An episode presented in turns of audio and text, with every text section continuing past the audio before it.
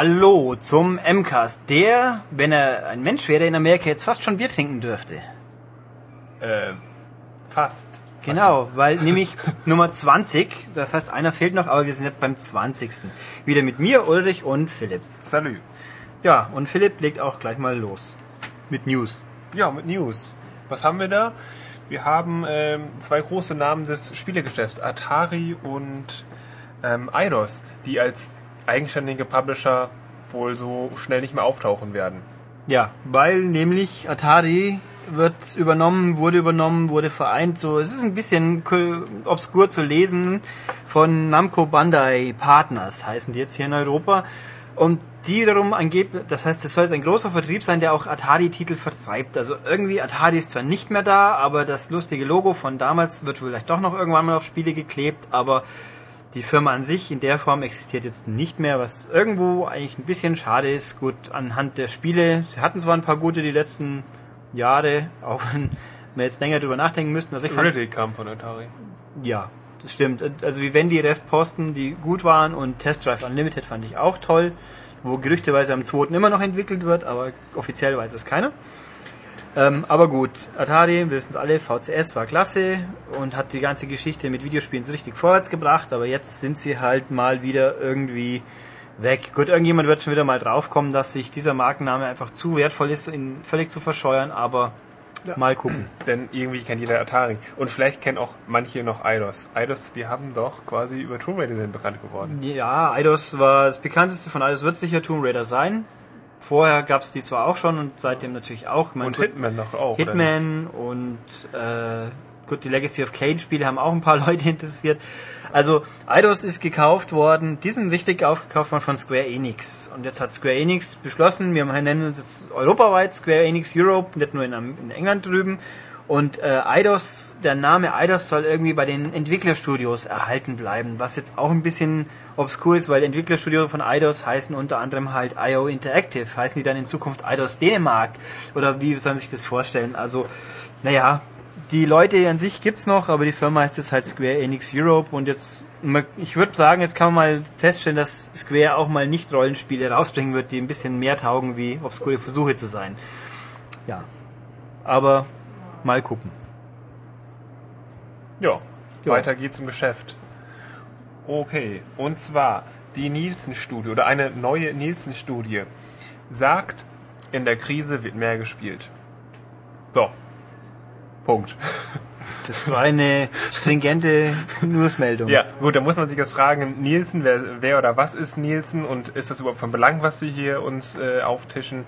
Ähm, Nielsen ist ein amerikanisches äh, Marktforschungsinstitut, die in der ganzen Welt quasi Dependancen haben und die kennen vielleicht Leute, die irgendwie im Internet äh, Geschäft tätig sind, damit arbeiten. Also Nielsen und, und Argov, die machen quasi die, die ermitteln ja, den Traffic einer Webseite. Und deswegen sind die von Belang eigentlich. Und auch die Fernsehquoten werden in Amerika als die Nielsen-Ratings bezeichnet. Sprich, sie haben schon für größere Firmen eine Relevanz. Also wenn die was sagen, kann man schon feststellen, das ist nicht irgendeine Popelfirma, die jetzt mal kurz eine Pressemeldung ausscheißt, sondern schon jemand, der wirklich ein bisschen Ahnung von dem hat, von dem er spricht. Ja, okay. Und die haben eben in den letzten zwei Jahren 200.000 äh, Spieler quasi, ja, befragen die immer wieder. Die haben da solche Panels.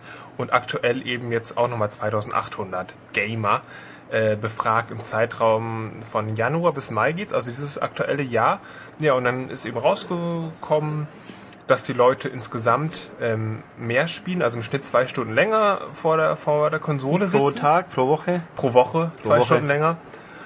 Ähm, und dass die sich äh, weniger ähm, Neupreisspiele kaufen. Also der Gebrauchtmarkt ist in diesem Jahr einfach stärker als im Vorjahr. Und das Beispiel eben GameStop als die äh, Second-Hand-Spielhändler schlechthin, die haben in, ja, einen Plus von 31 Prozent gegenüber dem Vorjahr. Ja, das, Verkaufen die mal ein Gebrauchtspiel. ja, man sieht ja auch hier, die GameStops wachsen ja wie Pilze aus dem Boden. In Deutschland auch. Da geht schon was. Aber Eben, und die konnten natürlich auch so ein paar Trends wieder bestärken. Also, ähm, dass eben mehr gespielt wird, liegt an den Gelegenheitsspielern. Die Hardcore-Spieler an sich spielen eigentlich nicht länger. Ähm, ja, solche Spiele wie Fit Guitar Hero und so werden eben einfach verstärkt gespielt und was auch noch interessant ist, dass der Anteil der 13- bis 17-jährigen Mädchen äh, gewachsen ist an, an Spielen. Was dann wieder interessant ist, weil nur Konsolen gemessen wurden und keine Handhelds. Oh. Und eigentlich sind gerade Mädchen auf Handheld, äh, auf, dem DS, auf dem DS zum Beispiel oder DSi, äh, stark vertreten. Und die drängen jetzt anscheinend auch eben rein in die andere Richtung, also die Konsolen. Was wird das heißen? Ubisoft wird diese Studie lesen, es kommen 50 Sophies Freunde für wie. Wahrscheinlich. Ja, Aber- das ist natürlich auch interessant, eben gerade für diese großen Firmen zu sehen, so wo, wo bewegt sich das Volk quasi. Ja, das ist, ja, Ja. eigentlich nicht so super überraschend, aber doch inter aber schön, dass es mal bestätigt Aber wird. ich habe da noch was, noch was Interessantes gefunden in der Studie und ähm, die haben so drei Kategorien gebildet äh, und das Schlagwort reingepa- reingehauen, je nachdem, wie, sie, wie es ausgewertet wurde. Also es wurden eben über 200.000 Leute da befragt und dann gab es da so bestimmte, ja, in Wissenschaften ist das so bestimmte übereinsch, äh, übereinstimmende äh, Antworten, wie auch immer. Na, auf jeden Fall haben wir drei Kategorien und das ist eigentlich ganz interessant. Ich, ich will das nur mal ein paar da rausgreifen. Also eine Kategorie ist eben, die Leute spielen mehr und kaufen auch mehr. Und das sind so, so Schlagworte, die da reinpassen, äh, die Übereinstimmigkeiten. Ähm, 360-Spieler, Sportspieler, Leute zwischen 7 und 12 Jahren, ähm, DS- und DSI-Besitzer und äh, männlich. Das sind so, so übereinstimmende Antworten, wie auch immer. Oder Faktoren von Leuten. Also die spielen mehr und äh, die kaufen auch mehr. Und dann gibt's auch die Leute, die spielen und kaufen weniger. Und das sind so Leute zwischen 18 und 24, sind Frauen, bevorzugen Strategiegenre, ähm, kaufen sich gebrauchte PS3-Spiele und besitzen eine Wii. Oder spielen Wii. Eine bizarre Mischung irgendwie. Wo- Aber, Die, also man das, merkt, das dritte ganz kurz nochmal eben, die Leute, die mehr spielen, aber weniger kaufen. Das sind dann so Leute, die bevorzugen sowas wie Lebenssimulation, also wie die Sims wahrscheinlich, ähm, sind über 35 Jahre alt und äh, leben in einem Vier-Personen-Haushalt mindestens. Also wie süß. quasi die Älteren. Die spielen quasi Die auch mehr, noch Kinder kriegen. Ja, Wow. Also ich finde, man merkt auch, das ist eine amerikanische Studie, weil die Mehrspieler sind auf der 360. Das wird man wohl bei uns hier in Deutschland nicht mehr ganz so viel finden. Traurig, aber wahr. Ähm, ja, gut, um, weil ich gerade 360 sage, Mini-News-Ticker-Meldung rein. Eins, einer gegen 100 geht jetzt endlich los und zwar bei uns am 12., sprich am Sonntag. Dann darf geknobelt werden online für Leute, die mit Gold-Account. Es gibt, ja, bis Ende August wird's gehen. Kostet nichts. Man kann Autos, Fernseher, Punkte, Spiele gewinnen. Also, ja, ich fand's lustig. Haben wir ja vor, vor vielen Folgen mal drüber geredet. Sehr Ja, sag doch noch mal ganz kurz, weil ich mich ja auch immer ständig frage, ich habe schon mehrmals gelöchert, einer gegen 100 auf 360, was, was mache ich da eigentlich? Muss ich es denn jeden Tag irgendwas spielen, um eine Chance zu haben? Ich würde ja sagen. Äh, Also im Endeffekt, es läuft so ab, das ist das Quiz, das bei uns im Fernsehen versagt hat. Sprich, einer, der eine redet bei Fragen gegen 100 Leute. Wenn er die 100 länger richtige Antwort gibt wie die 100, ist er der Sieger, fliegt er raus, kriegen alle, die übrig geblieben sind, der 100 auch irgendwie Preise. Und das wird halt umgesetzt. Wer nicht in den 101 Teilnehmern ist, der kann halt noch quasi vor dem Bildschirm auch so mitspielen. Ähm, unter der Woche gibt's einfach Runden ohne einen, glaube ich, wo man einfach halt Quizfragen beantwortet mit drei Antworten. Multiple Choice sind schon schön eingedeutscht, gut angepasst. Und dann sammelt man quasi Guthaben, um dann die Chance zu erhöhen, ins, ins Studiopublikum der Freitäglichen wird es wahrscheinlich sein, Hauptsendung Night zu kommen, in der man dann wirklich die größeren Preise gewinnen kann. Also so als, als Normalspieler würde ich mal mutmaßen, der nicht wirklich dauernd Zeit hat, sich da äh, exzessiv mit zu beschäftigen, kriegt man halt Punkte und Download-Spiele und die Menschen, die ein Auto gewinnen wollen, die brauchen wahrscheinlich doch ein bisschen mehr Zeitaufwand, wobei selbst in Deutschland ist die Chance minimal größer, weil wir haben ja hier schließlich weniger Spieler. Also in England und USA, ich glaube, da ins Studio zu kommen, ist wohl ein Ding der Unmöglichkeit. Aber Ja. wie gesagt, macht Spaß, kostet eh nichts, ausprobieren. Ich, ja, Okay, wollen wir noch mal ganz kurz was über die Nielsen-Studie verlieren, so das Ergebnis? verlieren wir noch. Ähm, ja, okay, also es hat sich ja bezogen auf Krise, Krisenzeit, äh, wirtschaftlich angespannte Situation und eigentlich heißt es dann, ja, dann wird eben gespart. Äh, wenn das Geld knapp ist, wird gespart an vielleicht Lebensmitteln, an Urlaub, an man kauft sich vielleicht kein Auto und äh, spart an allen Ecken und Enden, aber in der Regel eigentlich nicht beim Hobby. Nicht das, was mir Unterhaltung verschafft, was mich, halt- was mich ablenkt von diesem Problem. Das sind, sind eigentlich dann die Videospiele. Aber jetzt ist, zeigt die Studie ja, okay, die Leute spielen eben mehr, die, die beschäftigen sich damit mehr und vielleicht mit anderen Sachen weniger, die Geld kosten würden, wie ein Zoobesuch. Aber die sagen ja auch, im Grunde geben diese Menschen jetzt aber auch weniger Geld aus für diese Spiele, weil die kaufen sich verstärkt gebraucht, gebrauchte Spiele. Das ist so, glaube ich, der, ja, der kleine neue Trend, so dass die, was das Ergebnis irgendwie auffrischt gegenüber den Vorjahren. Ja, das. So. Ja, dann. Das war jetzt zu tiefgründig, da bin ich jetzt fast überfordert. Okay. Okay. Ähm, gehen, wir, gehen wir weiter zum, zu leichterer Kost. EA hat es jetzt offiziell bestätigt, Fight Night Round 4 kriegt Knopfsteuerung. Als, wird als zusätzlicher Download gratis im September, glaube ich. Anfang September. Genau, nachgerüstet. Der Punkt ist ja, Fight Night Round 4 hat nur Knüppelsteuerung, die auch gut funktioniert. Also ich habe es jetzt selber ein bisschen gespielt und hatte nicht die großen Probleme, Haymaker auszuführen. Sprich, im fertigen Spiel ist es wohl offensichtlich wirklich besser wie im Demo. Aber genug Leute möchten halt Knöpfchen drücken. Kann ich grundsätzlich auch verstehen, weil bei Tiger Woods bin ich auch ein Mensch, der lieber Knöpfchen drückt, wie jetzt äh, mit Analogsticks rumzuwackeln. Aber es geht halt nicht in diesem Teil von Haus aus. Aber EA wird das jetzt nachpatchen. Fragt man sich natürlich, wieso habt ihr es dann überhaupt rausgenommen? Aber gut. Dauert halt ein bisschen, aber soll mir recht sein. Ja, also die, die Antwort ist, es ist eine weitere Option für die Fans, ähm, weil es diese Steuerung schon in Fight Night Round 3 gab. Und ja, dann ist es eben jetzt quasi nachgepatcht. Äh, Anfang September eben kostenlos und Anfang August kostenlos kommt ein, auch ein Download-Pack eben mit ein paar neuen äh, Klamotten, neuen Kämpfer und äh, neue neue Halle, also quasi auch eben umsonst. Und das ist, glaube ich, das, das, ja, die schöne Erkenntnis, dass EA den Spielern auch mal was Gutes tut und einfach mal was umsonst raushaut. Ja. Das könnte eigentlich mal Schule machen, diese, diese Mini-Add-ons, die eigentlich nur irgendwelche neuen Und die nichts Klamotten, Waffen, sonst was bringen. Die könnte man ruhig mal umsonst anbieten, Ja. einfach irgendwie, um die Fanbase zu stärken. Weil der Gag ist ja jetzt, ich habe es nicht ganz genau angeschaut, aber Tiger Woods 10 ist ja jetzt auch da. Da gab es gleich zum Start auf bei PS3 Store habe ich es gesehen, irgendwie sämtliche Ausrüstungsgegenstände, die man sich vorstellen kann zum Kaufen und das kombiniert, wenn da gleich nochmal 150 Euro fällig geworden. Also ich glaube, man muss sie nicht kaufen, man kann sie auch rausspielen. Das gibt's ja bei EA-Spielen öfters, aber 100 Pro wissen tue ich jetzt nicht. Aber Golfspieler haben es ja in der Regel. Ja, genau. Und dann, ja, die Golfkurse, es gab auch schon einen Golfkurs, der gleich 6 Euro kostet und beim Wii noch dabei war, aber naja, wobei Wii ja auch Download-Content unterstützen würde. Aber Wii-Spieler haben scheinbar kein Geld. Laut EA. Egal. Gut, dann. Kein Geld, äh, Überleitung, kein Geld hatten wahrscheinlich auch die Produzenten von Street Oh. Fighter The Legend of Chun-Li. Der Film. Chun-Li. Die haben auch im Film aber- Chun-Li gesagt. Nee, die sagen mal Chun-Li. Nee, die haben Chun-Li Der gesagt. Produzent hat im Audiokommentar auch Chun-Li gesagt. Ja, der Produzent ist ja auch blöd, sonst hätte er den Film nicht gemacht. Aber im Film selber, Gen sagt Chun-Li, glaube ich.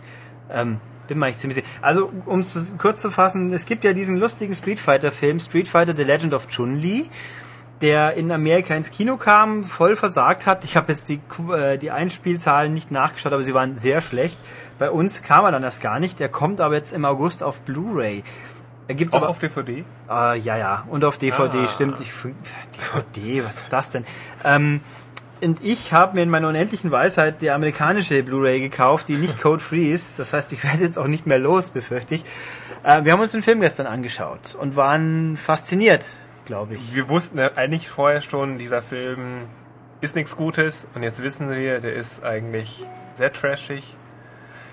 Äh, erzählt im Grunde die, die Vorgeschichte zu, zu Street Fighter quasi Chun-Li, wie Chun-Li zu Chun-Li wird, so ungefähr. Ja. So ist klar vom kleinen Mädchen, das dann vom Vater kämpfen lernt und Vater wird entführt und Chun-Li geht auf Rachefeldzug und äh, will Beißen platt machen. Also wir werden jetzt hier einfach gnadenlos ein bisschen spoilern, weil erstens den Film braucht ihr sowieso nicht anschauen und zweitens, ich glaube, wegen der Handlung schaut den eh keiner wirklich an. Bloß, gut. Ja, aber halt dich zurück mit Spoilern. Aber man kann ja auch was, Was darüber verlieren, ohne es nicht spoilern? zu spoilern. Kann man sagen, wer alles vorkommt? Ich glaube schon. Ja, natürlich. Also wir haben in diesem großartigen Film, wir haben Chun-Li, wir haben Bison, der nicht wirklich ausschaut wie Bison, wir haben Vega, der ausschaut wie Tabu von Black Eyed Peas. Weil es ist. Ja, genau, und das passt natürlich so gut zum spanischen Schönling. Aber gut, äh, wir haben Balrog, der ganz okay aussieht, weil das ist Michael Clark Duncan, also ein schwerer schwarzer Brocken quasi. Ja, der von The Green Mile, der, der Hühne. Ja, oder auch voll halt der äh, Kingpin von Daredevil, wo er natürlich völlig falsch gecastet war, weil Kingpin ist eigentlich ein fetter weißer Brocken. Und ich finde irgendwo, wenn man Comics verfilmt, sollten die Charaktere auch den Vorbildern semi-ähnlich sehen, was auch bei Street Fighter natürlich der Fall ist. Und wir haben Gen, wo, wobei mein Street Fighter Grundwissen jetzt leider so geringfügig ist, dass ich nicht weiß, ob das ein relevanter Charakter ist eigentlich, aber wahrscheinlich. Das ist übrigens, habe ich nachgelesen, noch ein Darsteller, der auch schon in Mortal Kombat dabei war. Ähm, ja, hat nicht so viel gebracht. Nee. Ähm, gut, äh, ja, wie Philipp schon sagt, die Vorgeschichte, sprich Ryu, Ryu und Ken wird man nicht sehen und sonst halt auch kaum jemand. Äh, ach so, doch, stimmt, Nash ist noch dabei natürlich. Wer zum Beispiel ist Nash? Ich Nash? weiß natürlich, wer der im Spiel war, aber wer ist denn... Ja, der Kommissar Fuzzi, der Also, nee, ich meine natürlich, genau. Wer war Nash im Spiel? Nash war Nash oder Charlie, der Kumpel, Bruder, nee, Kumpel von Geil, glaube ich. Der mit dieser komischen blonden Spitzfrisur, Okay, ich der kenne in den kenn nur, ich kenn nur, ich auftaucht. kenn nur Street Fighter 2, Street Fighter 2 Turbo und Street Fighter 4. Ja gut, Nash ist ein Alpha-Charakter, so, aber der kommt halt vor, hat aber mit dem schon gleich gar nichts mehr zu tun und dann die... Kann man sagen, das ist Chris Klein von American Ja, Pie. und wir haben auch noch und Moon Bloodgood. Ich finde den Namen so großartig. Moon Bloodgood spielt mit. Die hüpft ja auch in Terminator rum, aber nicht in der Nacktszene, die sie da hätte spielen sollen. Egal. Also sie, die ist halt auch Polizistin und ist eigentlich hauptsächlich dafür da, um ihren Ausschnitt mal ein bisschen zu zeigen. So, weil aktiv hat die nicht viel gemacht. Ähm, gut, also Story lassen wir dann mal so semi außen vor, weil ja Spoiler bla. Aber, äh, mei, der Film ist halt einfach, er, ich würde auch nicht mal, er ist nicht aktiv schlecht, aber er ist halt einfach banal, langweilig und prickelnd. Ich meine, der Regisseur hat vorher Doom gemacht, das sagt dann auch schon einiges. Ähm, ja, die Kampfsequenzen, ja, sind, es gibt Schlimmeres, aber trotzdem wirken sie nicht besonders faszinierend. Und also, was mich auch gestört hat, die Christine Cruick, Cruick, Cruick, whatever, die ist ja die äh, Lois aus Smallville. Lois Lane aus Smallville, ja. Ja, die heißt dann aber der Lana. Äh, ah, Lana, pardon, Lana. Scheiße. Ja, das kommt nicht oft genug anschaut. Lana Lang dann, richtig.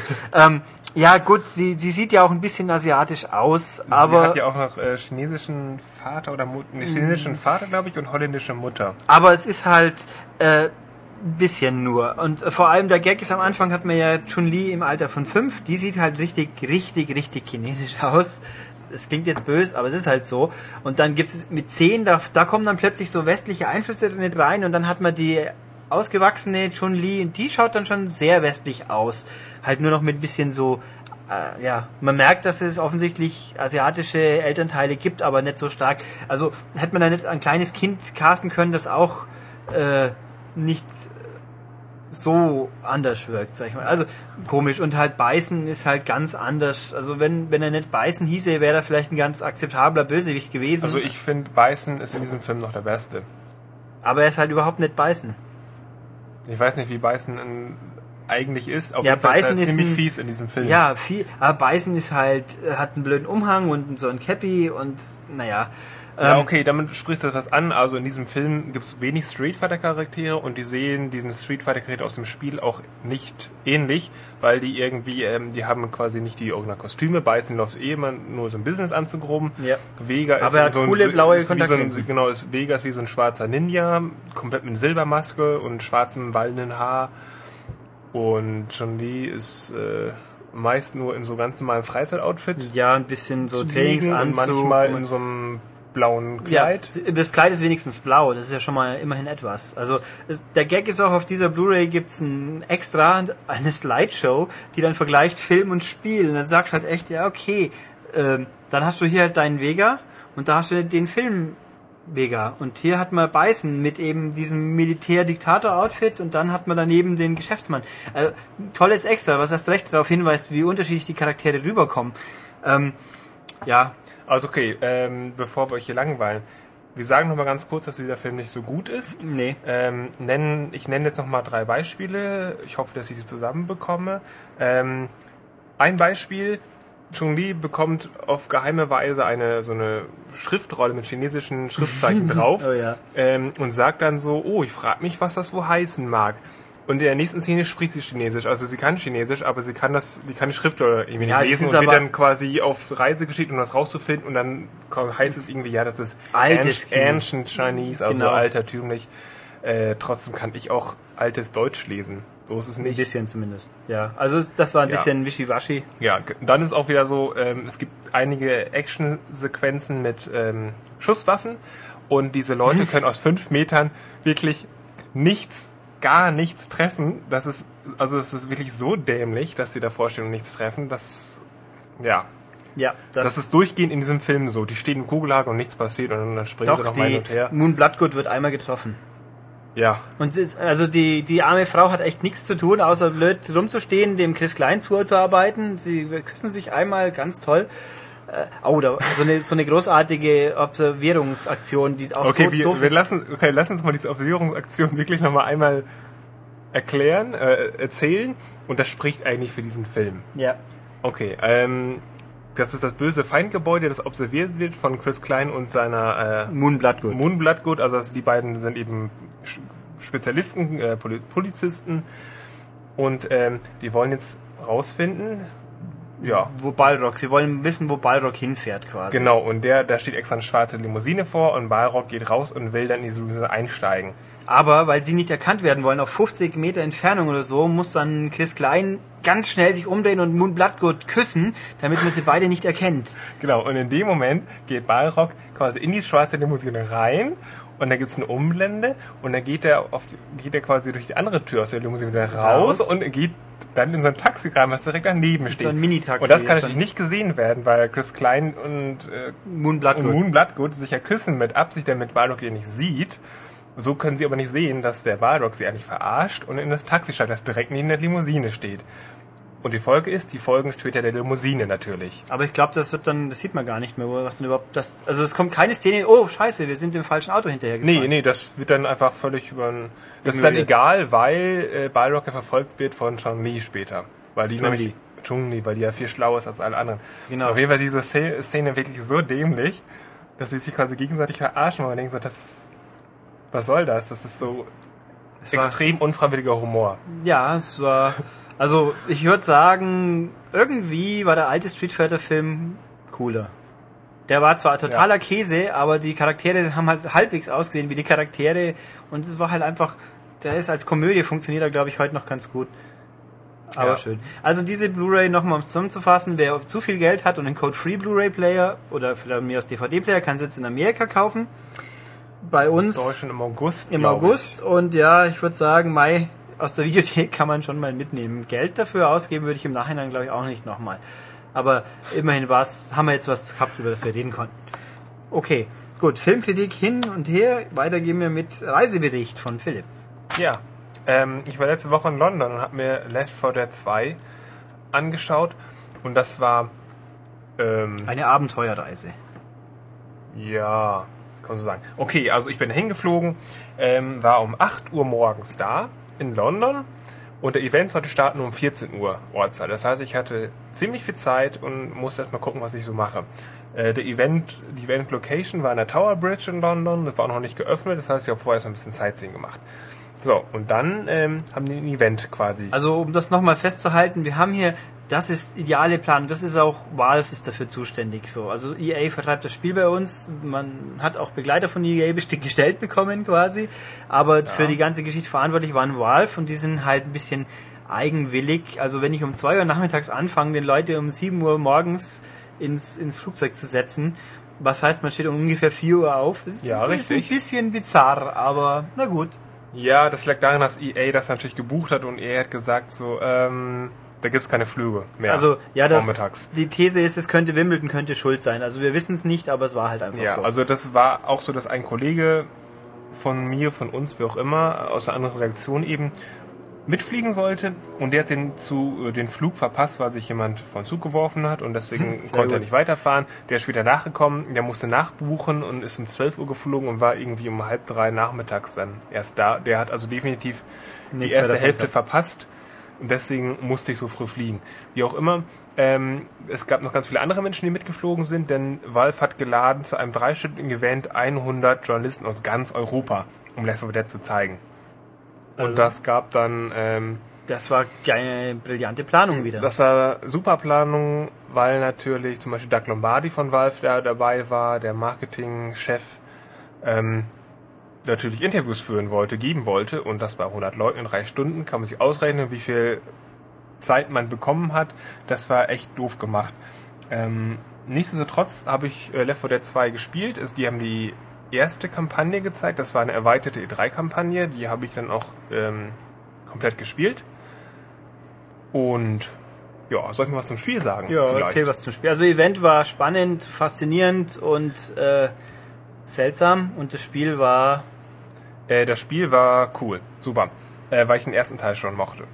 Hm, Das Problem ist nur, der zweite Teil spielt sich genauso wie der erste. Da muss man sich eigentlich, äh, man muss sich überhaupt nicht umstellen. Das ist eigentlich das Spielprinzip komplett gleiche. Vier, man, man spielt vier Überlebende, also einen von vier Überlebenden ähm, und muss ein Levelende erreichen, bevor mich irgendwelche Zombies töten. Es gibt so normale Zombie-Horden, unendlich viele quasi, und so Zombie-Bosse. Ähm, der Clou ist, ein Multiplayer-Spiel. Die Zombie-Bosse können später auch von Menschen gespielt werden. Hier waren es jetzt nur äh, KI-Bots, weil man einfach nur ja, zu viert mit Menschen gespielt hat. Hm, ja.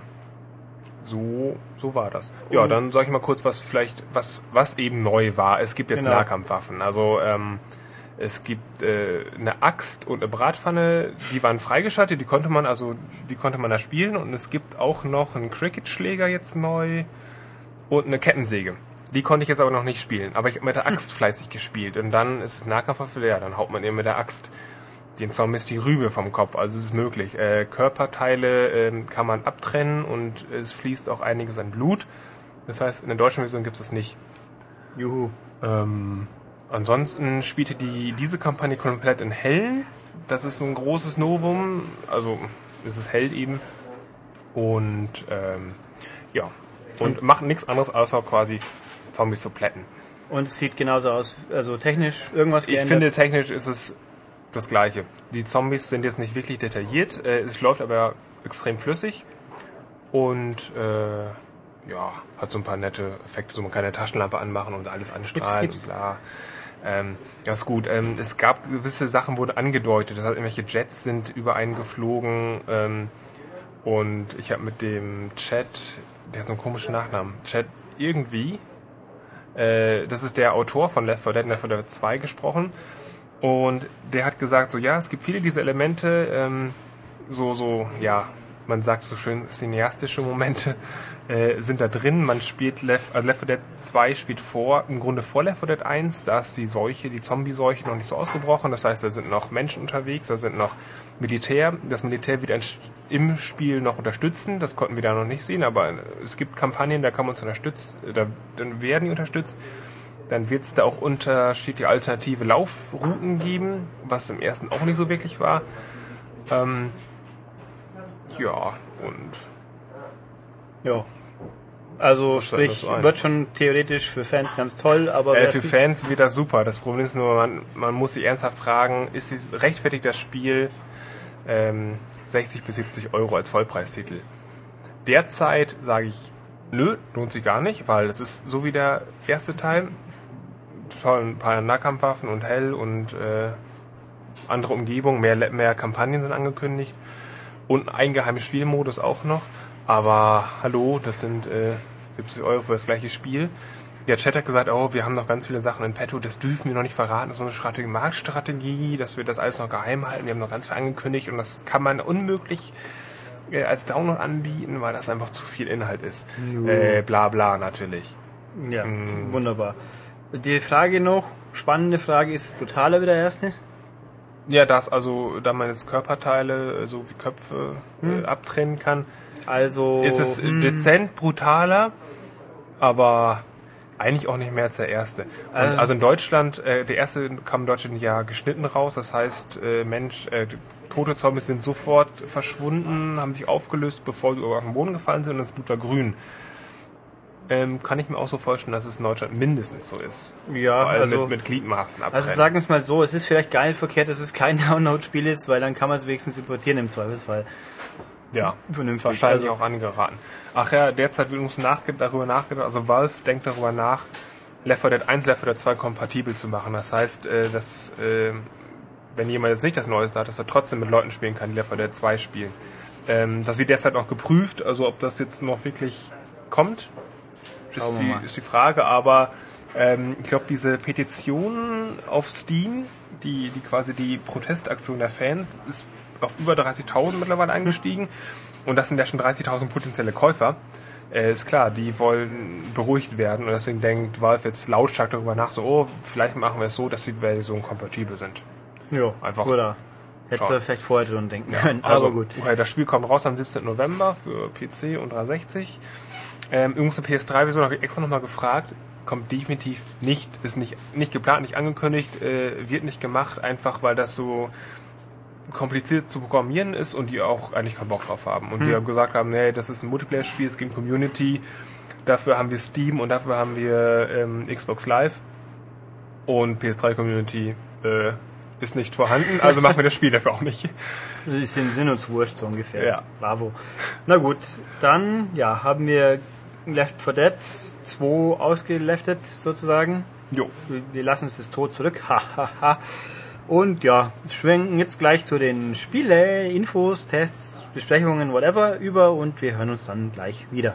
So, dann fangen wir mal an mit den Download-Spielen dieses Mal und zwar vor allem, was noch Ende letzter Woche rauskam, weil wie immer müssen wir ein bisschen früher aufnehmen.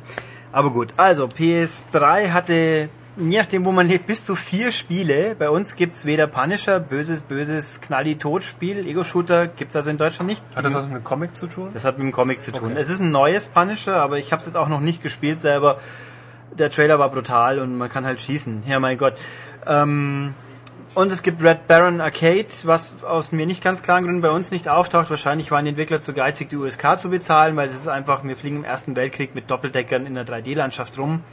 Da gibt es eine Demo im Ausland. Es ist halt ein 3D-Flieg-Ballerspiel.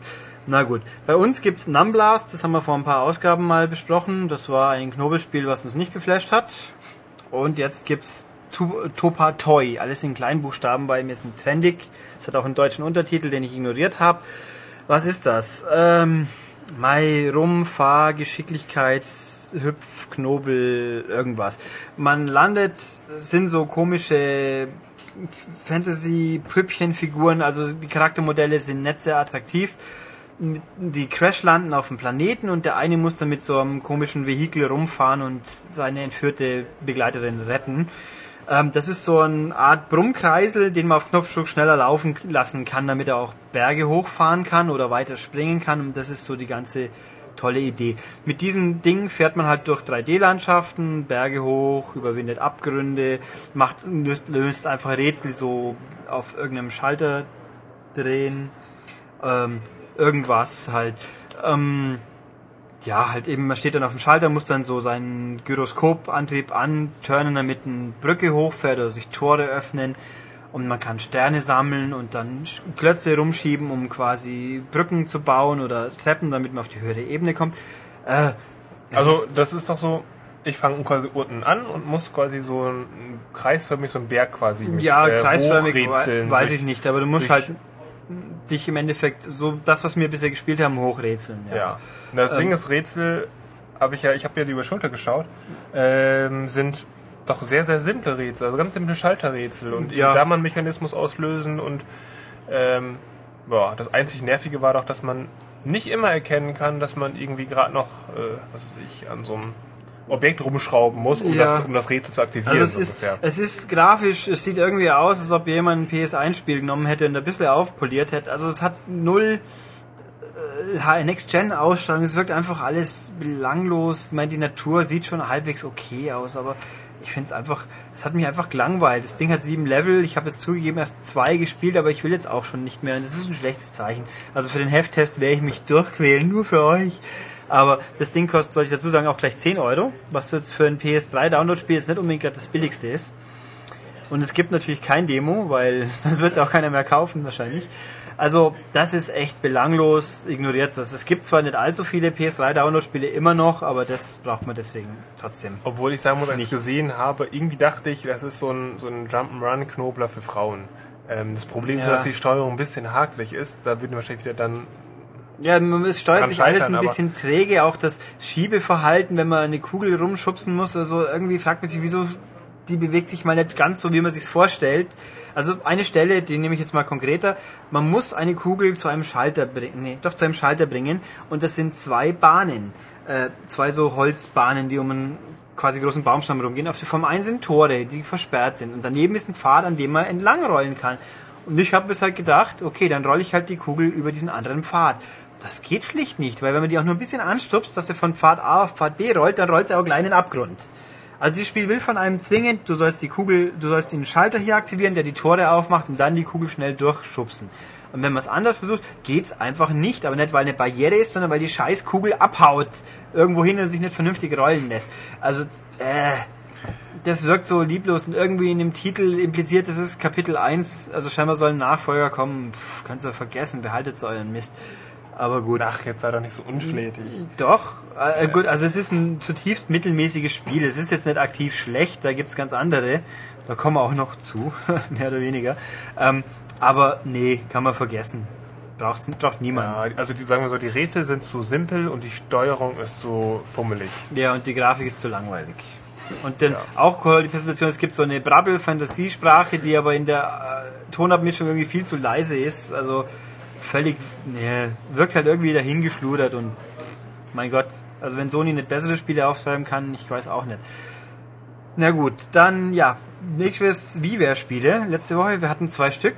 Das zweite kommt dann nachher mit Gastredner. Ich mache jetzt Bitboy mit zwei Ausrufezeichen. Bitboy ist ein Spiel von B+. B Plus hat uns schon so Perlen gegönnt wie Plättchen und Niki. Ähm, ja, wer die gespielt hat, der weiß schon, was ihn, was ihn erwartet ungefähr.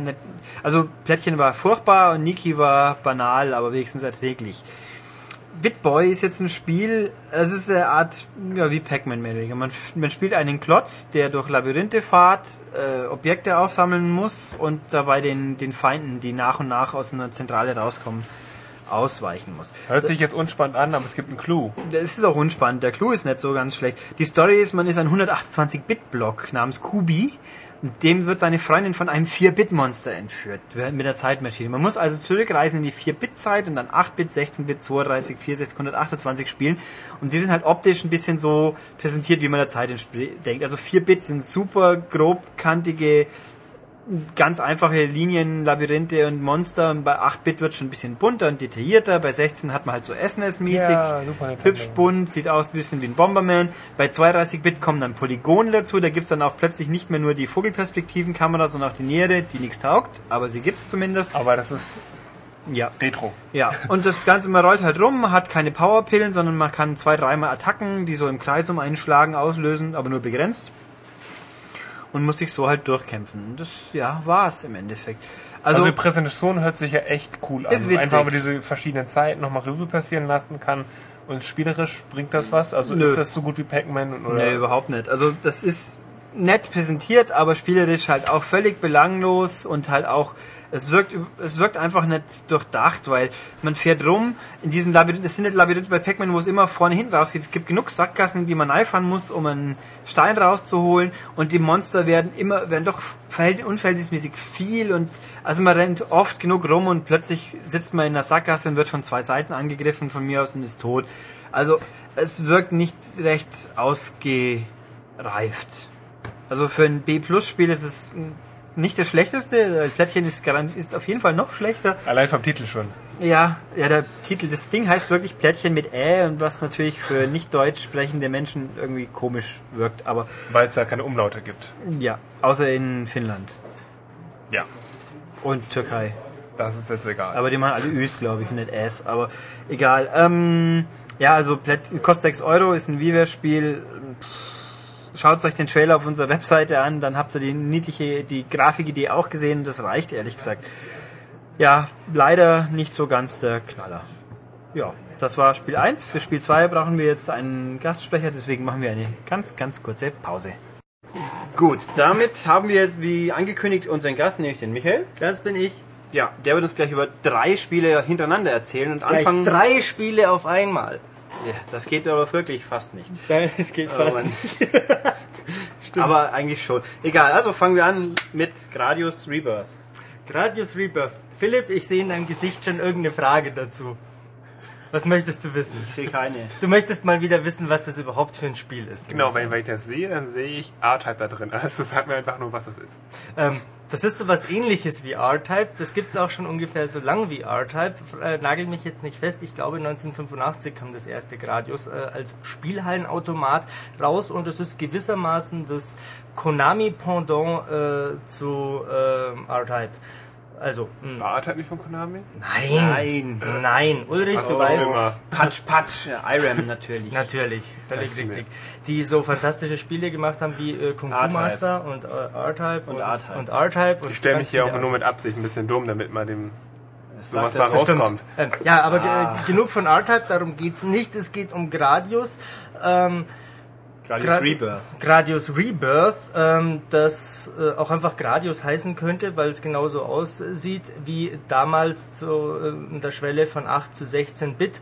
Äh, es klingt auch genauso, derselbe düdelige, fiepsige Sound, ähm, pixeliges Sprites, pixeliges Raumschiff, das äh, nach rechts fliegt, wo äh, diverse Gegnerformationen äh, auf den Spieler einprasseln.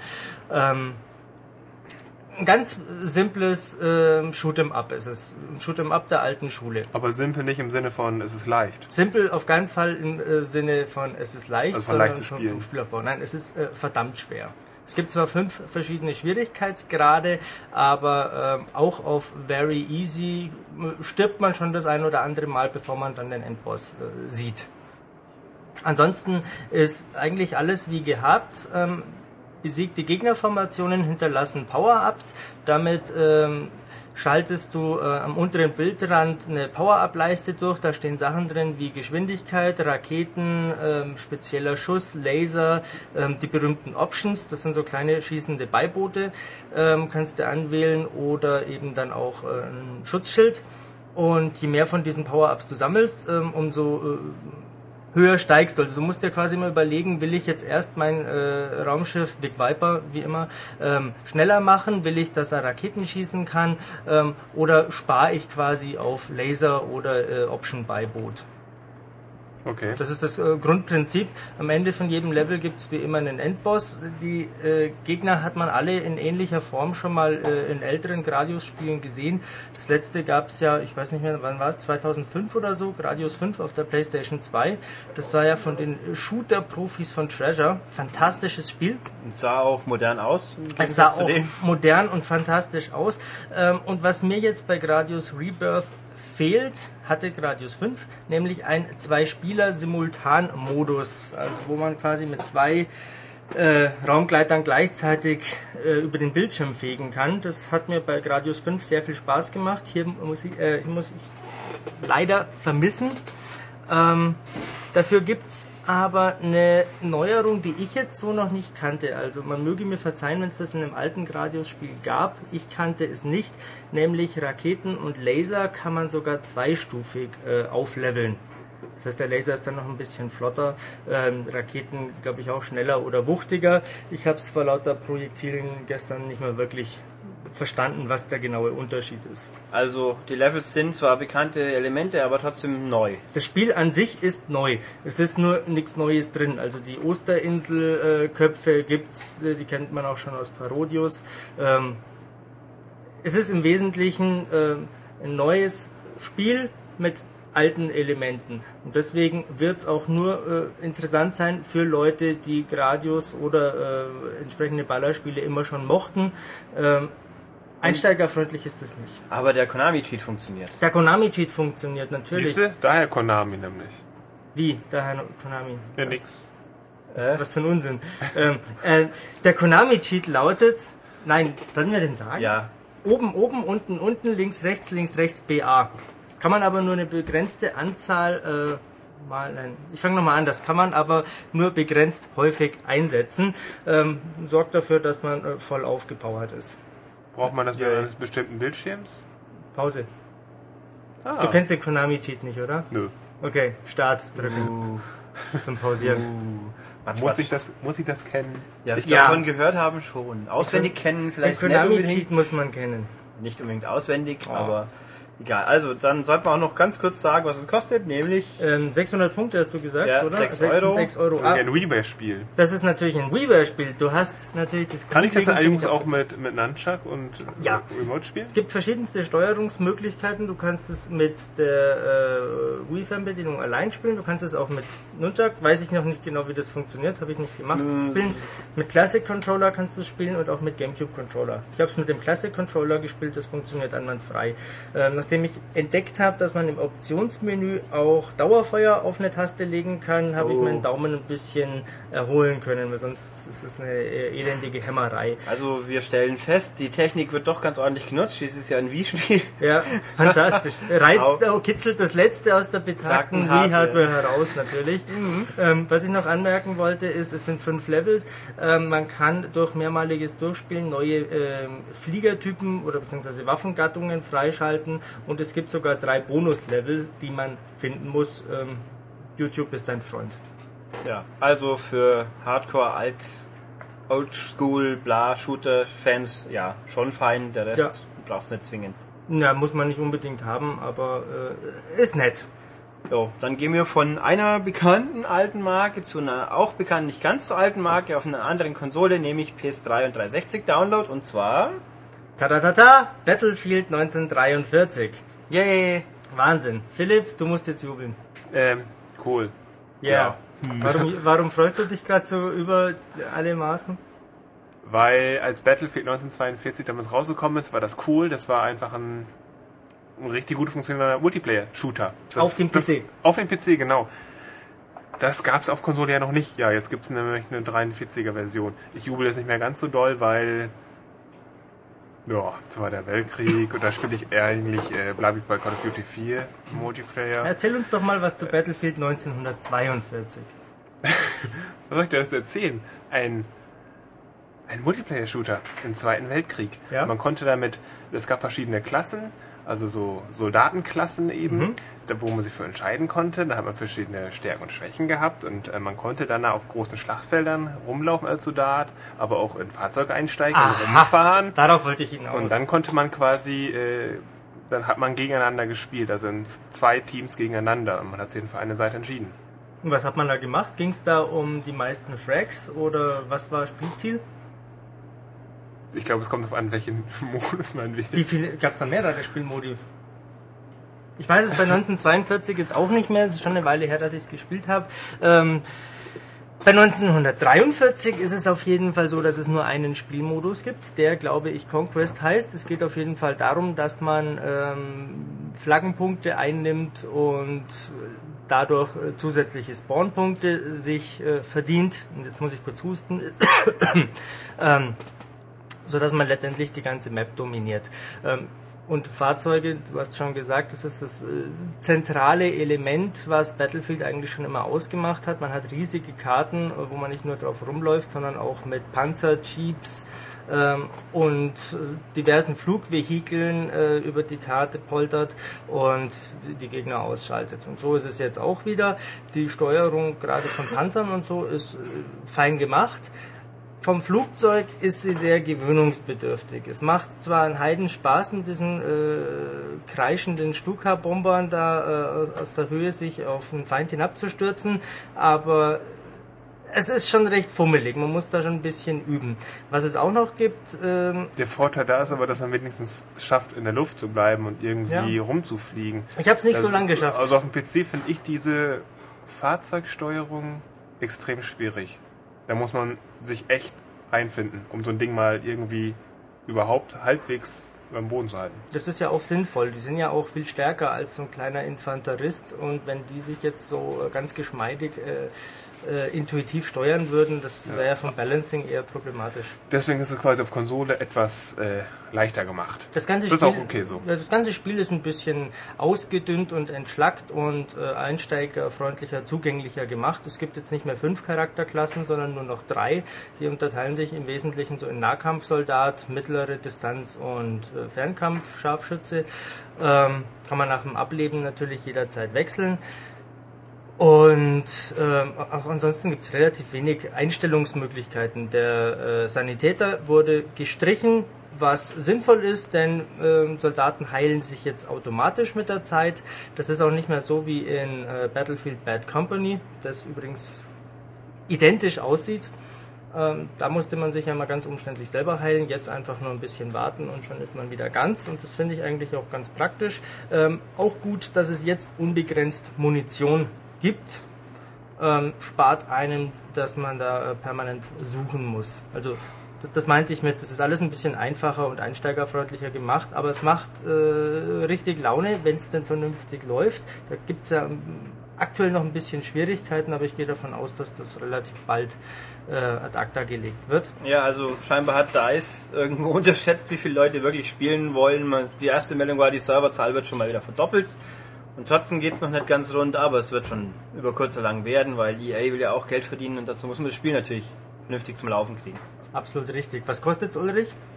Auf der PS3 13 Euro, auf der 360 1200 Punkte, was natürlich fluktuieren kann zwischen 10 und 15, je nachdem, wo man seine Punkte herkriegt. Also ist nicht das billigste Spiel, aber ja. So ist es. Jetzt ist natürlich die Frage, ähm, für wen ist Battlefield 1943 interessant? Ich habe ja schon gesagt, es sieht eigentlich identisch aus zu Bad Company. Das habe ich letztens gesehen für die PS3 neu für um die 20 Euro. Da hat man noch eine Solo-Kampagne dabei und äh, eben 43 ist rein online. Das ist genau 1943 hat genau drei äh, Level, drei Maps, äh, die man alle in der Form äh, oder in ähnlicher Form schon von 1942 kennt. Und es gibt wohl noch eine Map mit Luftkampf, die habe ich aber noch gar nicht gesehen.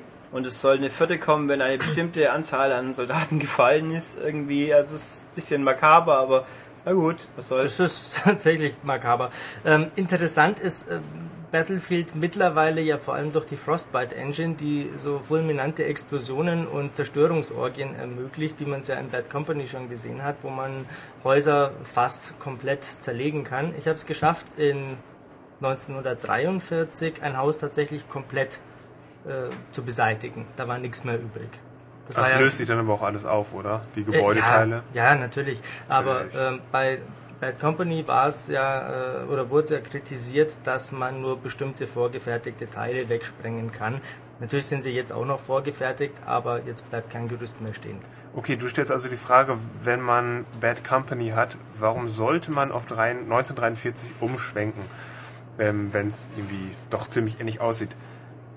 Ja, es ähm, spielt sich mein, auch Also mein Argument ist da eigentlich, ich weiß nicht, ob es stimmt, aber wenn so ein Spiel wie 1943 jetzt ganz neu erscheint und äh, mit neuen Servern, da ist einfach viel mehr los und man, wer Online-Spiele mag, der kann dann da irgendwie einigermaßen viele Leute treffen, um zu spielen. Aber bei Company fragt man sich, wer spielt das heute noch? Dafür kann man es alleine spielen, im Gegensatz Ja, das will man ja nicht, wenn man ein Online-Spieler äh, ist. Ja, nun ist ja Bad Company im Solo-Modus nicht der, der, wahnsinnige Überknaller.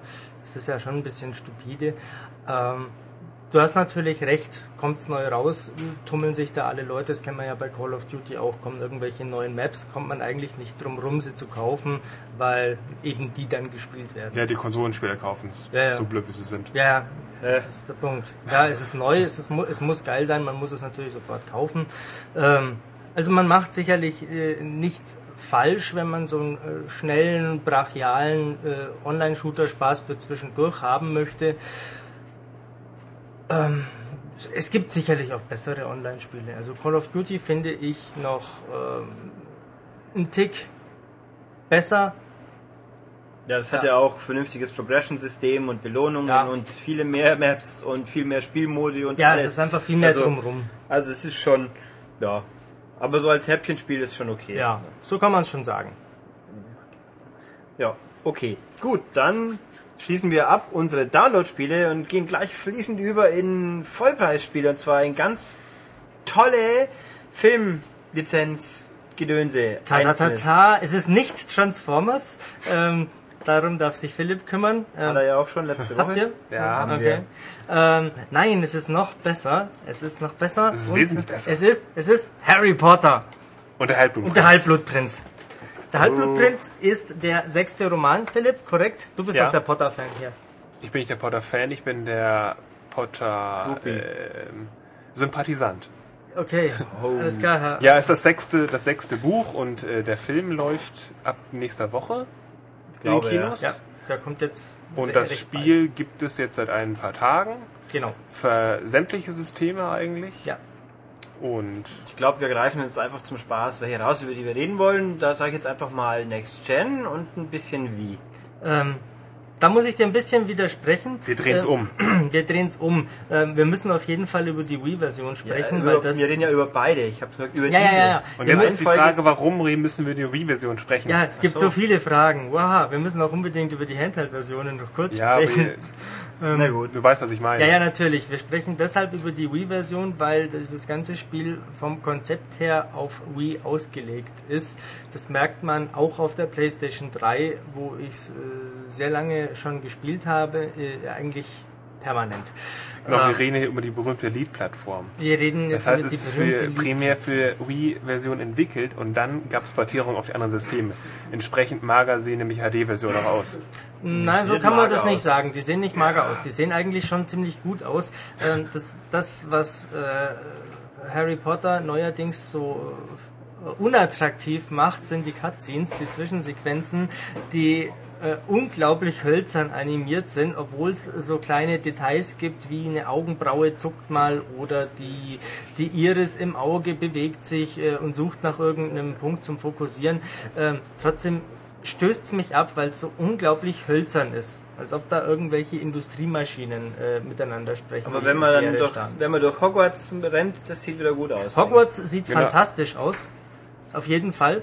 Ähm, wer Potter-Fan ist, wer die Filme mag, wer äh, immer schon mal in Hogwarts rumlaufen wollte, kauft sich am besten den Vorgänger, den Orden des Phönix. Das ist nämlich genau dasselbe Hogwarts. Ähm, oder kauft sich jetzt eben äh, den Halbblutprinzen, wobei ich da ein bisschen warnen muss, denn äh, sowohl auf Wii als auch auf Next-Gen-Systemen, eigentlich auf jeder Plattform, ist das Ganze spielerisch relativ dürftig.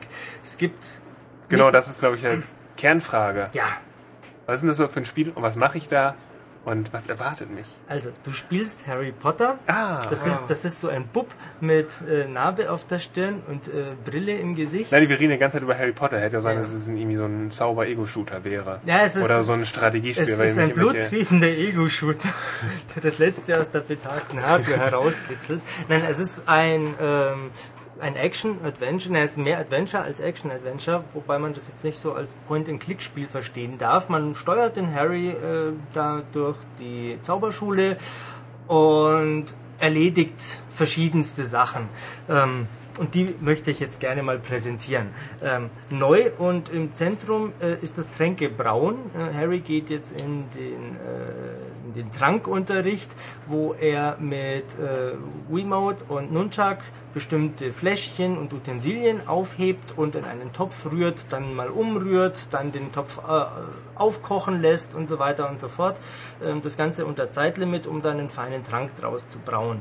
Das ist eine ganz nette Sache. Ähm, allerdings ist es mir oft passiert, dass durch die äh, Perspektive ich den Trank erstmal überall auf dem Tisch verteile, bevor ich dann den To- äh, Topf treffe. Das ist wie im echten Leben, rumsauen. Ja, natürlich. Ähm, die andere Sache ist, es gibt jetzt Duelle, gab es ja früher auch schon, aber die gibt es jetzt äh, häufiger. Da kommt dann immer irgendeiner von der Slytherin, Konkurrenzfraktion, was sind das? Das ist Eine Schule ist es ja nicht. Das ist ein Slytherin Haus, das ist ein so Haus. das Haus, oder? Wie wird es definiert? Die vier Häuser? Ja, es gibt vier, Orden quasi. Ja, Orden Orden sind's. sind es, okay. Das ist halt Ja. der böse Orden im Ja, Endeffekt. irgendwelche Idioten kommen halt äh, und stänkern mich an oder Harry äh, rettet irgendwelche Schüler in Not und duelliert sich dann. Ähm, dann hält man den, äh, die Wii-Fernbedienung in die Luft, um einen, ähm, einen Schuss, äh, einen Stupor-Schuss aufzuladen. Ähm, dann kann man äh, einen Protego-Zauber wirken, sodass äh, gegnerische Schüsse abprallen. Man kann zur Seite ausweichen. Okay, wie ist denn dann die Steuerung? Muss sie da wirklich quasi wie ein Zauberstab die Remote Ja. halten und da rumfuchteln und irgendwelche bestimmten. Kombinationen Also auslösen? wenn du äh, dich schützen möchtest, dann äh, sieht man jetzt nicht, dann verkreuzt du quasi so schützend die Arme vor dir. Ähm, zum Aufladen hältst du den äh, Stab nach oben. Ja, so, so Aber ist doch vorstellen. total cool.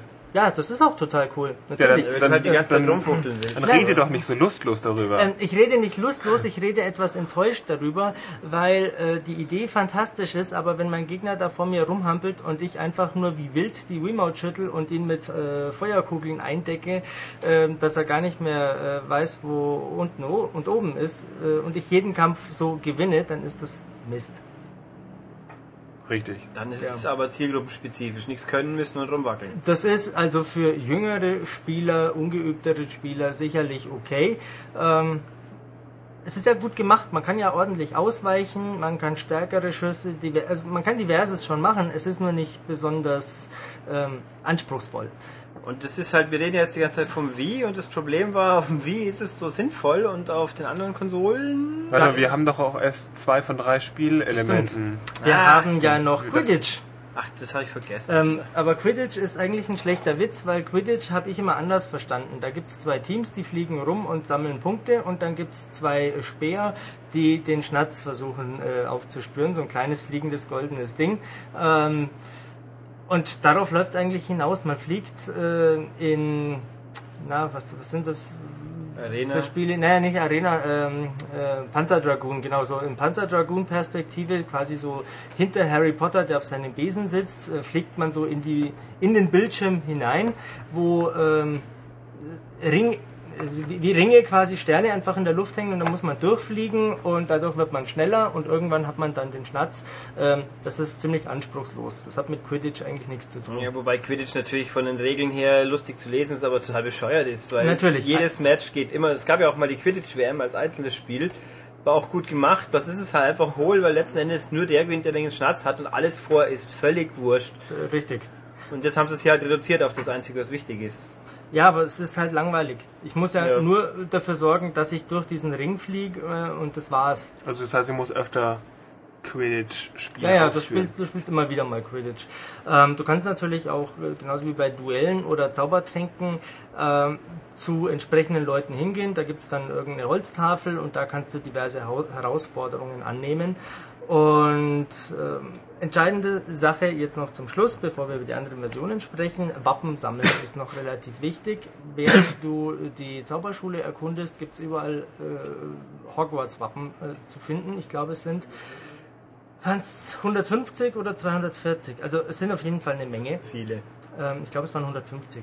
Ähm, und das dauert eine ganze Weile, bis man die findet. Das ist auch äh, ganz nett. Aber äh, ich wiederhole mich, allzu tiefschürfend ist das Spielerlebnis nicht. Es ist nett, Was daran liegt, dass man den kopflosen Nick hat, oder? ähm, den fast kopflosen Nick hat man. Ähm, der ist cool, den äh, kann man per Druck auf die Select-Taste oder Minus-Taste oder Back-Taste, wie auch immer, aufrufen und der äh, schwebt dann vor mir her und führt mich zum nächsten Ziel. Ja, Das für heißt, alle, die nicht so firm sind mit Harry Potter, das ist so ein Geist Genau. im Schloss Hogwarts. Und das ist aber auch ganz praktisch, weil in Hogwarts schafft man es schon ganz gut, sich zu verlaufen, wenn man Das aufpasst. ist richtig, aber das Problem bei der Sache ist, ich habe äh, so gespielt, ich habe immer den fast kopflosen Nick aufgerufen und bin ihm einfach hinterhergerannt. Das heißt, äh, man muss sich Hogwarts nicht viel anschauen, man muss auch nicht allzu viel äh, erkunden. Man kann doch das Spiel ziemlich linear äh, sehr schnell durchrennen.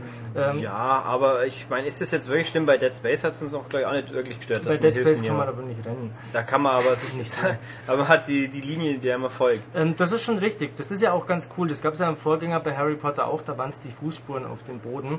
Ähm, was mich am ehesten enttäuscht, und ich bin kein ausgewiesener Harry Potter-Fan, das bist ja eher du, Philipp, Filipendo. sind, äh, ist die Tatsache, dass sich das Spiel nicht allzu sehr äh, um die Vorgabe schert. Also die Story ist relativ holprig und dünn und äh, wirft eigentlich nur mit Schlüsselszenen und Bruchstücken um sich. Wer also Buch oder Film nicht kennt, äh, versteht nicht wirklich viel. Wahrscheinlich Buch. Also wir haben den Film jetzt noch nicht gesehen, aber ich weiß noch, der letzte Teil, da war es auch so, dass der einfach von einer Szene zur anderen gehechelt ist und man als Nicht-Buchkenner gleich schon dran sitzt und sich ab und zu denkt, was ist jetzt eigentlich passiert? Ja. Und wieso? Und aufgemerkt, jetzt kommt die Pointe. Ähm, in der englischen Version gibt's keine Originalsprecher. Kein Daniel Radcliffe, kein Alan Rickman, kein gar nichts. Ähm, in der deutschen Version sind zumindest vereinzelt äh, Originalsynchronsprecher anzutreffen. Aber das ist natürlich schon Wie schädlich. Harry Potter, doch, oder? Ich glaube, Harry Potter wird vom Originalsprecher Und gesprochen. Ron auf jeden Fall auch. Ron auch. Und Hermine hört sich aber gar nicht so an wie Hermine Hermine. gar nicht, äh, Dumbledore Und die sieht auch nicht so aus im Spiel. Ja, ja das stimmt nicht. Ich habe den Trailer angeschaut, äh, extra deswegen noch vom neuen Film. Ähm, die sieht leider schon relativ Fand ich gar nicht. Fandst du nicht? Nee, alle anderen haben gut getroffen, aber Hermine gar nicht. Und mit der Stimme glaube ich irgendwie, vielleicht wollte die das nicht. Hm. Dass die so echter ist. So wie damals Oliver Kahn das nicht wollte, dass er ein FIFA ist. Aha. Der hat aber auch keinen Vertrag unterschrieben für sowas wahrscheinlich. Wer also, weiß das schon. also der Punkt ist Egal. einfach, ich finde es ziemlich blöd, wenn ich mir so ein Lizenzspiel kaufe und dann habe ich nicht mal ähm, solche naheliegenden Sachen. Das ist ja bei Transformers genauso. Es passiert Ja. oft genug. Ich glaube bei Spider-Man. Ja. Oder bei, bei, bei Terminator war es ja auch so. Wo, da soll ich mit so einem 0815 Ungesicht rumlaufen und nicht mit Christian Bale. Was soll das? Obwohl ich Solange meine, Blood Moon gut dabei gewesen wäre, hätte schon gereicht. Jawohl. Ja, obwohl das doch damals, das waren doch immer die, diese Lizenzspiele von früher, das wurde ihnen nochmal vorgeworfen, dass sie irgendwie, was weiß ich, da eine Original-Videosequenz haben und da so ein bisschen irgendwie nicht, nicht eigenständig waren, einfach nur die Vorlage kopieren. Und jetzt gehen die einen anderen Weg und kopieren die gar nicht mehr, sondern machen was ganz Eigenes. Dann wird es ihnen auch wieder vorgeworfen. Ist auch blöd. Ach Gott. Also bei Was soll ich dazu sagen? Agree to disagree. Okay, sagen wir mal so, wenn jemand nichts mit Harry Potter am Hut hat, Dann mag er das Spiel Spiel nicht, äh, weil das dann auch zu abwechslungsarm ist. Wenn jemand ein Harry Potter Fan ist, dann ist er aber auch nicht froh darüber, weil ihn zu wenig Sachen an das Buch oder den Film erinnern.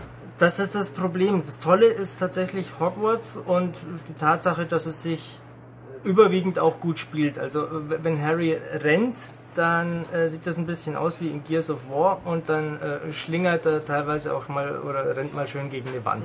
ähm, Roadie Run. ja, also die Steuerung ist nicht ganz optimal, also die Bewegungssteuerung, aber man kann es schon gut spielen. Es ist für Harry Potter Fans ähm, auch ganz nett, aber wer damit nichts anfangen kann, der lässt davon die Finger. Jetzt ähm, nehmen wir die Kurve zu den Next-Gen-Versionen. Genau, willst du Genau. noch mal ein paar Worte verlieren über die anderen Versionen? Die sehen marginal besser aus, was durch die höhere Auflösung bedingt ist. Und was man auf Wii mit äh, Bewegungssteuerung macht, macht man hier mit den zwei Analogsticks. Auf PS3 wie bei 360 auch. Ähm, funktioniert, aber ist natürlich nicht so cool wie selber rumzufuchteln. Und Spielerisch identisch? Ansonsten identisch. Also ich fand es ein bisschen beim Zuschauen, die, das äh, Trank einkippen mit, mit Stick ein bisschen kam klobig daher. Das ist ein bisschen klobiger. Also es fühlt sich einfach cool an, wenn ich mit der Wii-Fernbedienung äh, so tue, als würde ich jetzt echt eine Flasche aufheben und dann äh, kippen, reingießen, äh, umrühren und so weiter. Ähm, ist nicht schlecht, aber man merkt halt, wie gesagt, dass es auf Wii ausgelegt ist. Und die Handheld-Versionen sind totaler Mist. Ähm, die sind total langweilig, total planlos.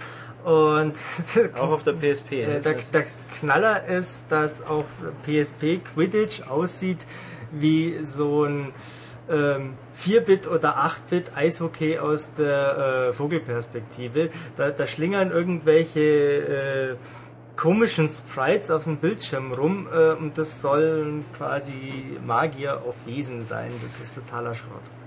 Naja, gut, also Trag mobilen Potter sollte man besser pottern Ja, nicht, nicht, nicht, nicht kaufen, nicht so toll. und sonst die anderen, ja, passen schon. Die anderen sind ganz okay.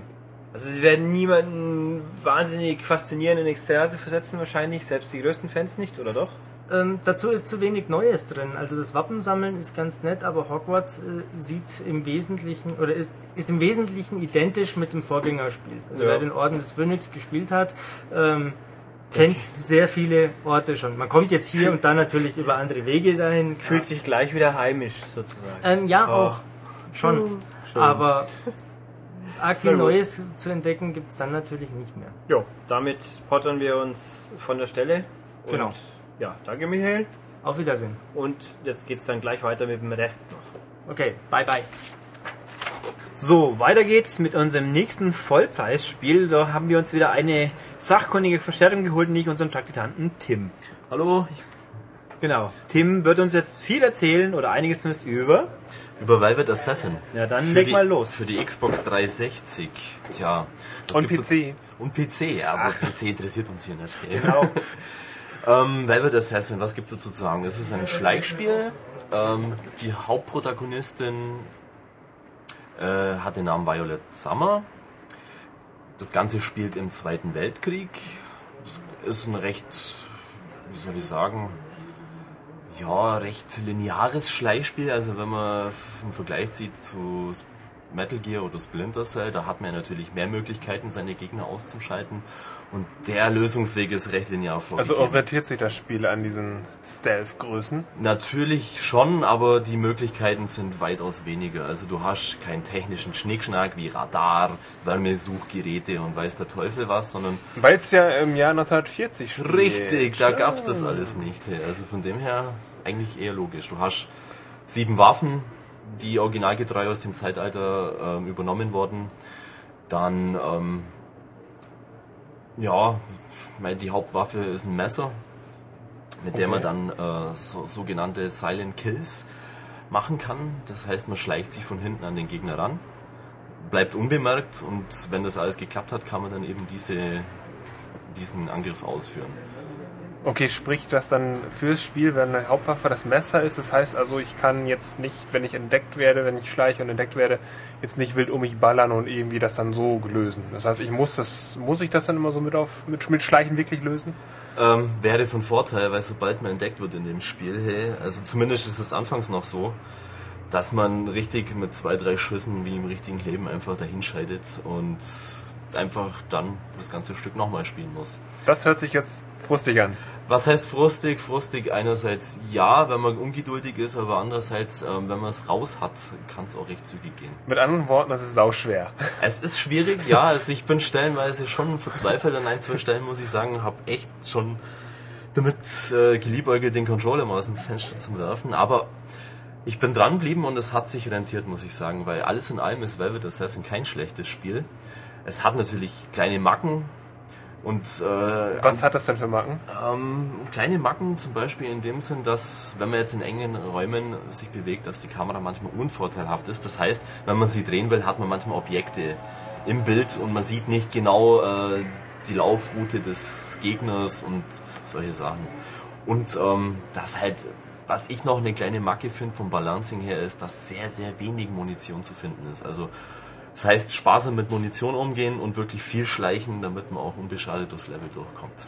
Ich glaube, das Interessante in diesem Spiel ist doch der geschichtliche Hintergrund. Also die Protagonistin heißt ja Violet Summers Ja. und richtet sich an eine historische Persönlichkeit, die irgendwie Ja. Violet anders heißt. Ja, die Also, heißt du hast es doch- Violet Szabo. Genau, du hast es ja ein bisschen recherchiert, weil Ja, du fandest das schon spannend, dass man da so eine historische Person spielt. Ähm, sag doch mal kurz, wer ist diese Violet und, und was hat das mit dem Spiel zu tun? Also spiele ich quasi wirklich irgendwas nach, was damals passiert ist im Zweiten Weltkrieg oder haben sich da schon Freiheiten genommen? Also die haben sich auf jeden Fall Freiheiten genommen. Ich denke mal, das leuchtet jedem ein, dass man eine Lebensgeschichte nicht eins zu eins umsetzen kann und vielleicht auch gar nicht sollte, vor allem wenn es aus dementsprechendem Zeitalter ist, wie Zweiter Weltkrieg. Ähm, es ist insoweit, das Aussehen ist ziemlich original übernommen. Sag doch nochmal, wer ist das denn jetzt Violet Szabo ist eine Spionin des britischen Geheimdienstes gewesen, gebürtig aus Frankreich, hat äh, dort während der Kriegszeit einen Fremdenlegionär kennengelernt, einen Captain, hat den geheiratet und daraufhin hat sie dann quasi irgendwie Blut geleckt, sage ich jetzt mal, und äh, angefangen halt auch für die gute Sache zu kämpfen und äh, ist dem britischen Geheimdienst beigetreten. Leider. Die war eine Spionin. War eine Spionin, richtig. Die hat äh, diverse Aufträge erfüllt, wie, wie Leute von A nach B zu bringen, einzuschleusen, Informationen zu beschaffen. Aber nicht so extrem, wie es jetzt im Spiel dargestellt wird. Leider muss ich auch sagen, hat, der, hat die Originalfigur Violet Szabo ein trauriges Ende erfahren. Die wurde natürlich von den Deutschen gefangen genommen im Zweiten Weltkrieg, ins KZ geschafft und dort ja, hingerichtet.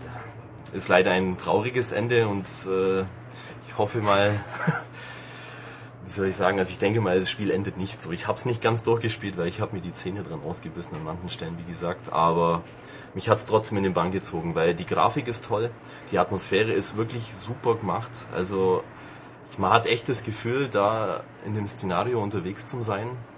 Super Lichteffekte, alles einwandfrei gemacht.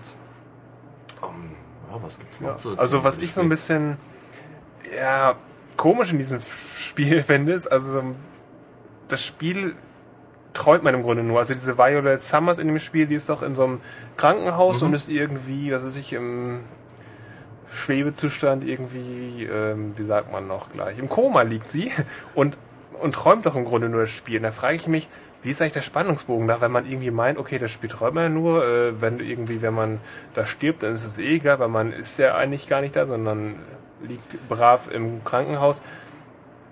Äh, irgendwie hindert das den Spannungsbogen Nicht oder wirklich, weil man weiß ja im Endeffekt nicht, ob das wirklich das Ende des Spiels ist, ob man da im Krankenhaus liegt oder nicht.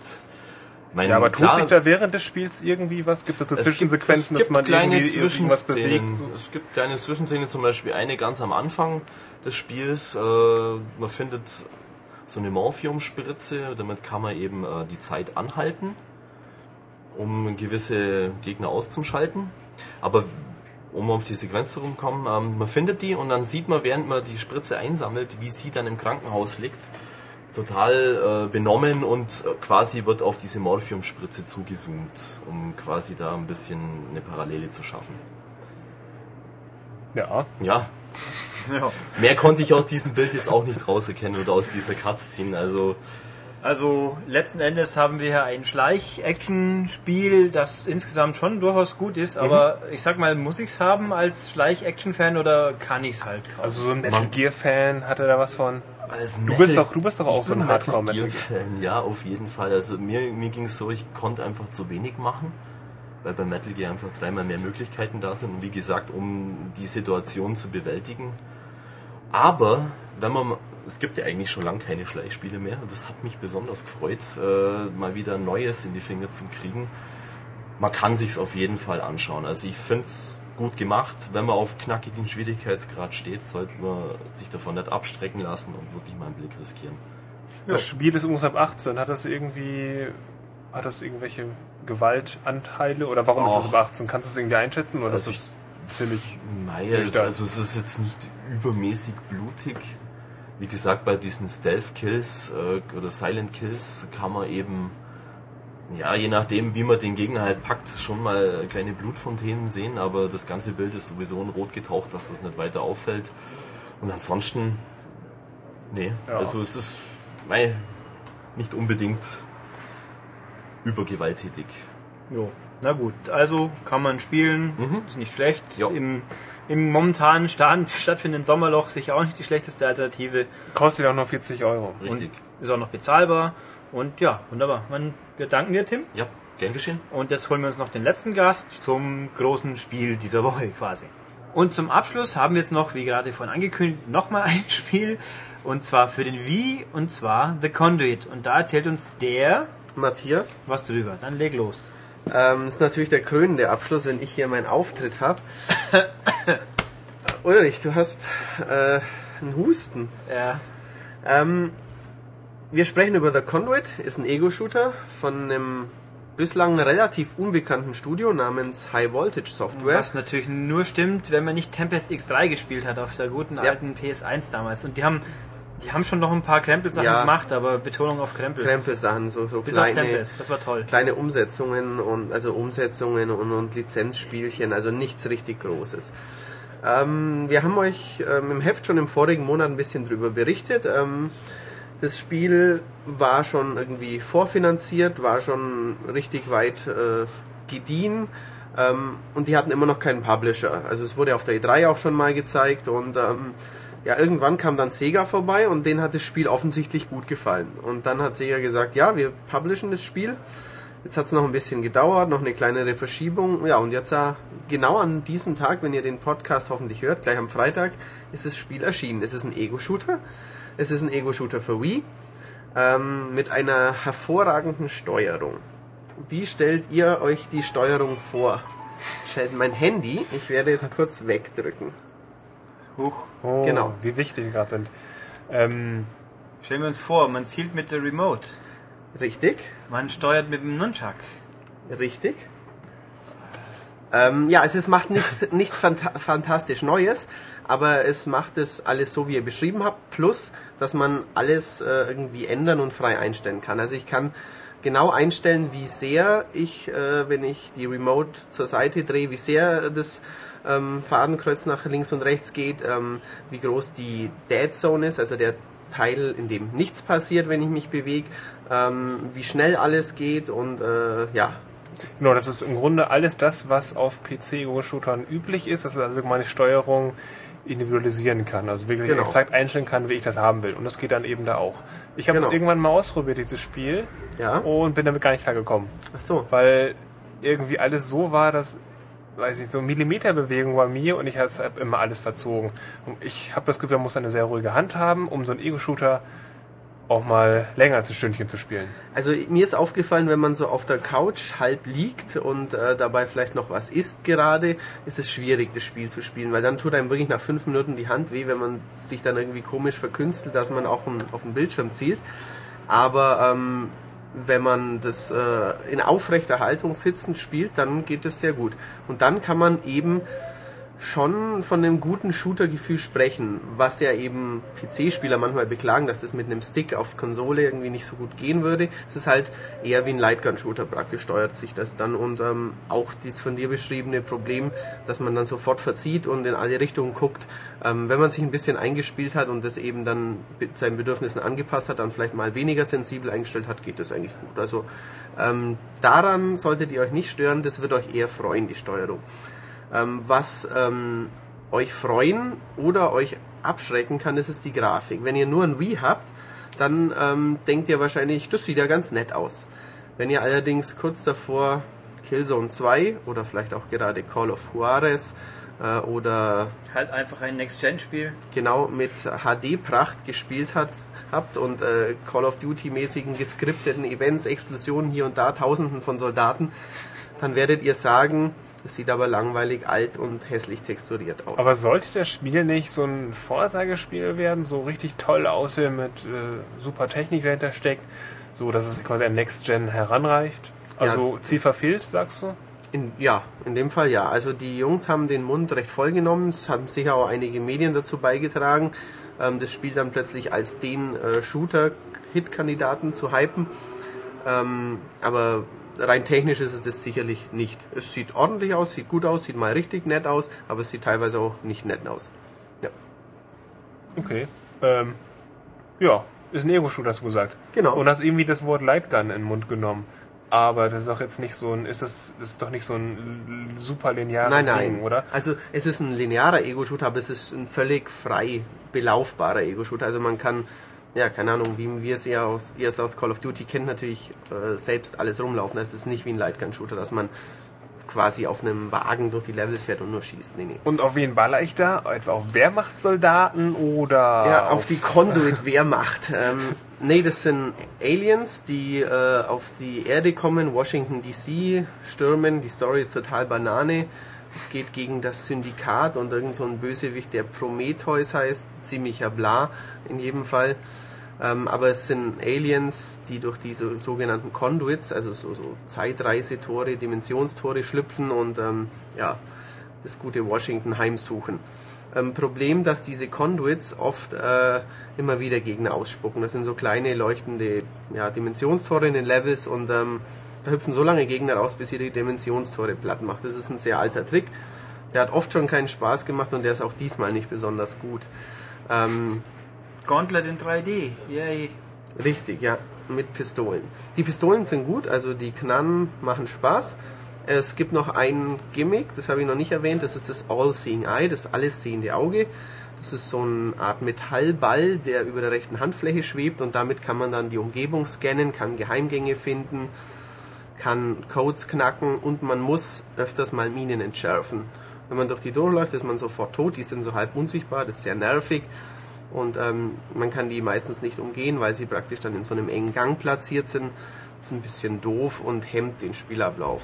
Das heißt, ich muss alle fünf Meter die Umgebung scannen und es gibt so einen Try and Error. An manchen Stellen musst du fünf Minuten lang alle fünf Meter die Umgebung scannen. Ach, fünf Minuten lang gleich scannen. Ja, also das, wenn dann in einem Raum so seine zehn Minen sind und man dabei einrechnet, dass man vielleicht zweimal stirbt und den Raum dann dreimal macht, dann muss man da schon Okay. ein paar Minuten scannen und äh, ein paar Meter laufen, wieder scannen und deaktivieren. Hört sich blöd an. Das ist blöd, ja. Aber unterm Strich ist es trotzdem ein guter Ego-Shooter, weil die Ballereien sich gut anfühlen. Die Steuerung ist gut, ähm, die Trefferrückmeldung bei den Gegnern ist ganz gut. Sie sind nicht allzu dumm, auch nicht allzu schlau. Und ähm, es ist ein empfehlenswertes Spiel, äh, wenn ihr einen Ego-Shooter für Wii sucht. Wenn ihr nur auf Grafik geil seid, dann solltet ihr es nicht kaufen.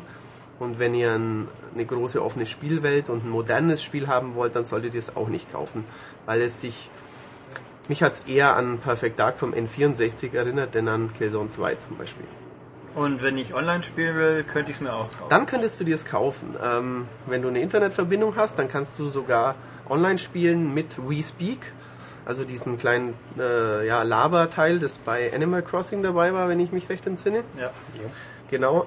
Ähm, dann kann man ja sich zu Teams formieren, kann Deathmatch spielen, Team Bis- Deathmatch. wie viele? Ähm, zwölf Spieler auf sieben Karten. Die Karten sind recht klein, deswegen geht's ziemlich ab, aber sind natürlich vielleicht dementsprechend ja nicht ganz so, ja, dass der Langzeitspaß nicht ganz so ist, das ist schwierig zu sagen. Dazu müsste ich jetzt erstmal länger gegen menschliche Gegner spielen. Das Spiel kommt ja erst morgen raus. Ähm, aber die Karten, also ich, wir haben es in so einer Runde bei Sega einige Stunden on online quasi gespielt, nur nebeneinander sitzend. Und da hat es richtig Spaß gemacht, es hat gerumst, gekracht.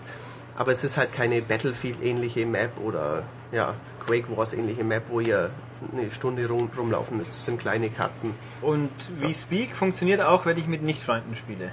Das weiß ich nicht. Weil das wäre sensationell, weil Nintendo ja sonst immer jegliche Kommunikation unterbinden will, weil sonst kleine Kinder von bösen Menschen so. belästigt werden könnten. Was Das in einem Ego-Shooter nicht. natürlich überhaupt keinen Sinn machen würde. Bei uns waren zwar diese WeSpeak-Geräte anwesend, aber wir saßen nebeneinander und haben dementsprechend normal miteinander gesprochen.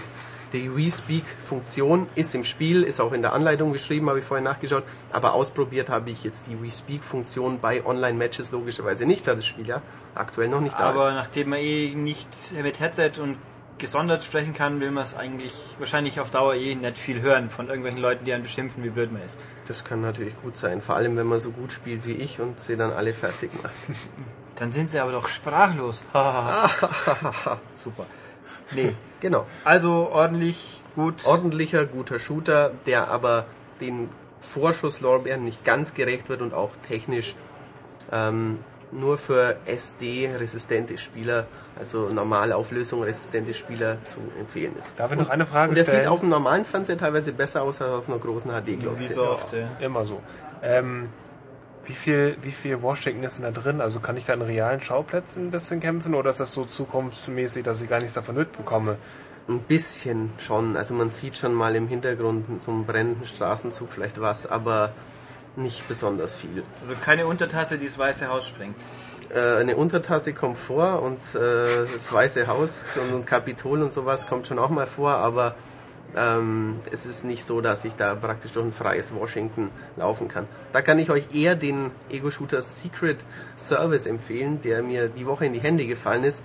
Ein Shooter von Activision, der schon vor drei, vier Monaten rauskam und total untergegangen ist. Da ballert ihr euch durch Washington. Auf der 360 noch dazu. Genau, auf der 360. Sieht gar nicht mal so schlecht aus und ist nicht so schlecht, wie ich befürchtet hatte.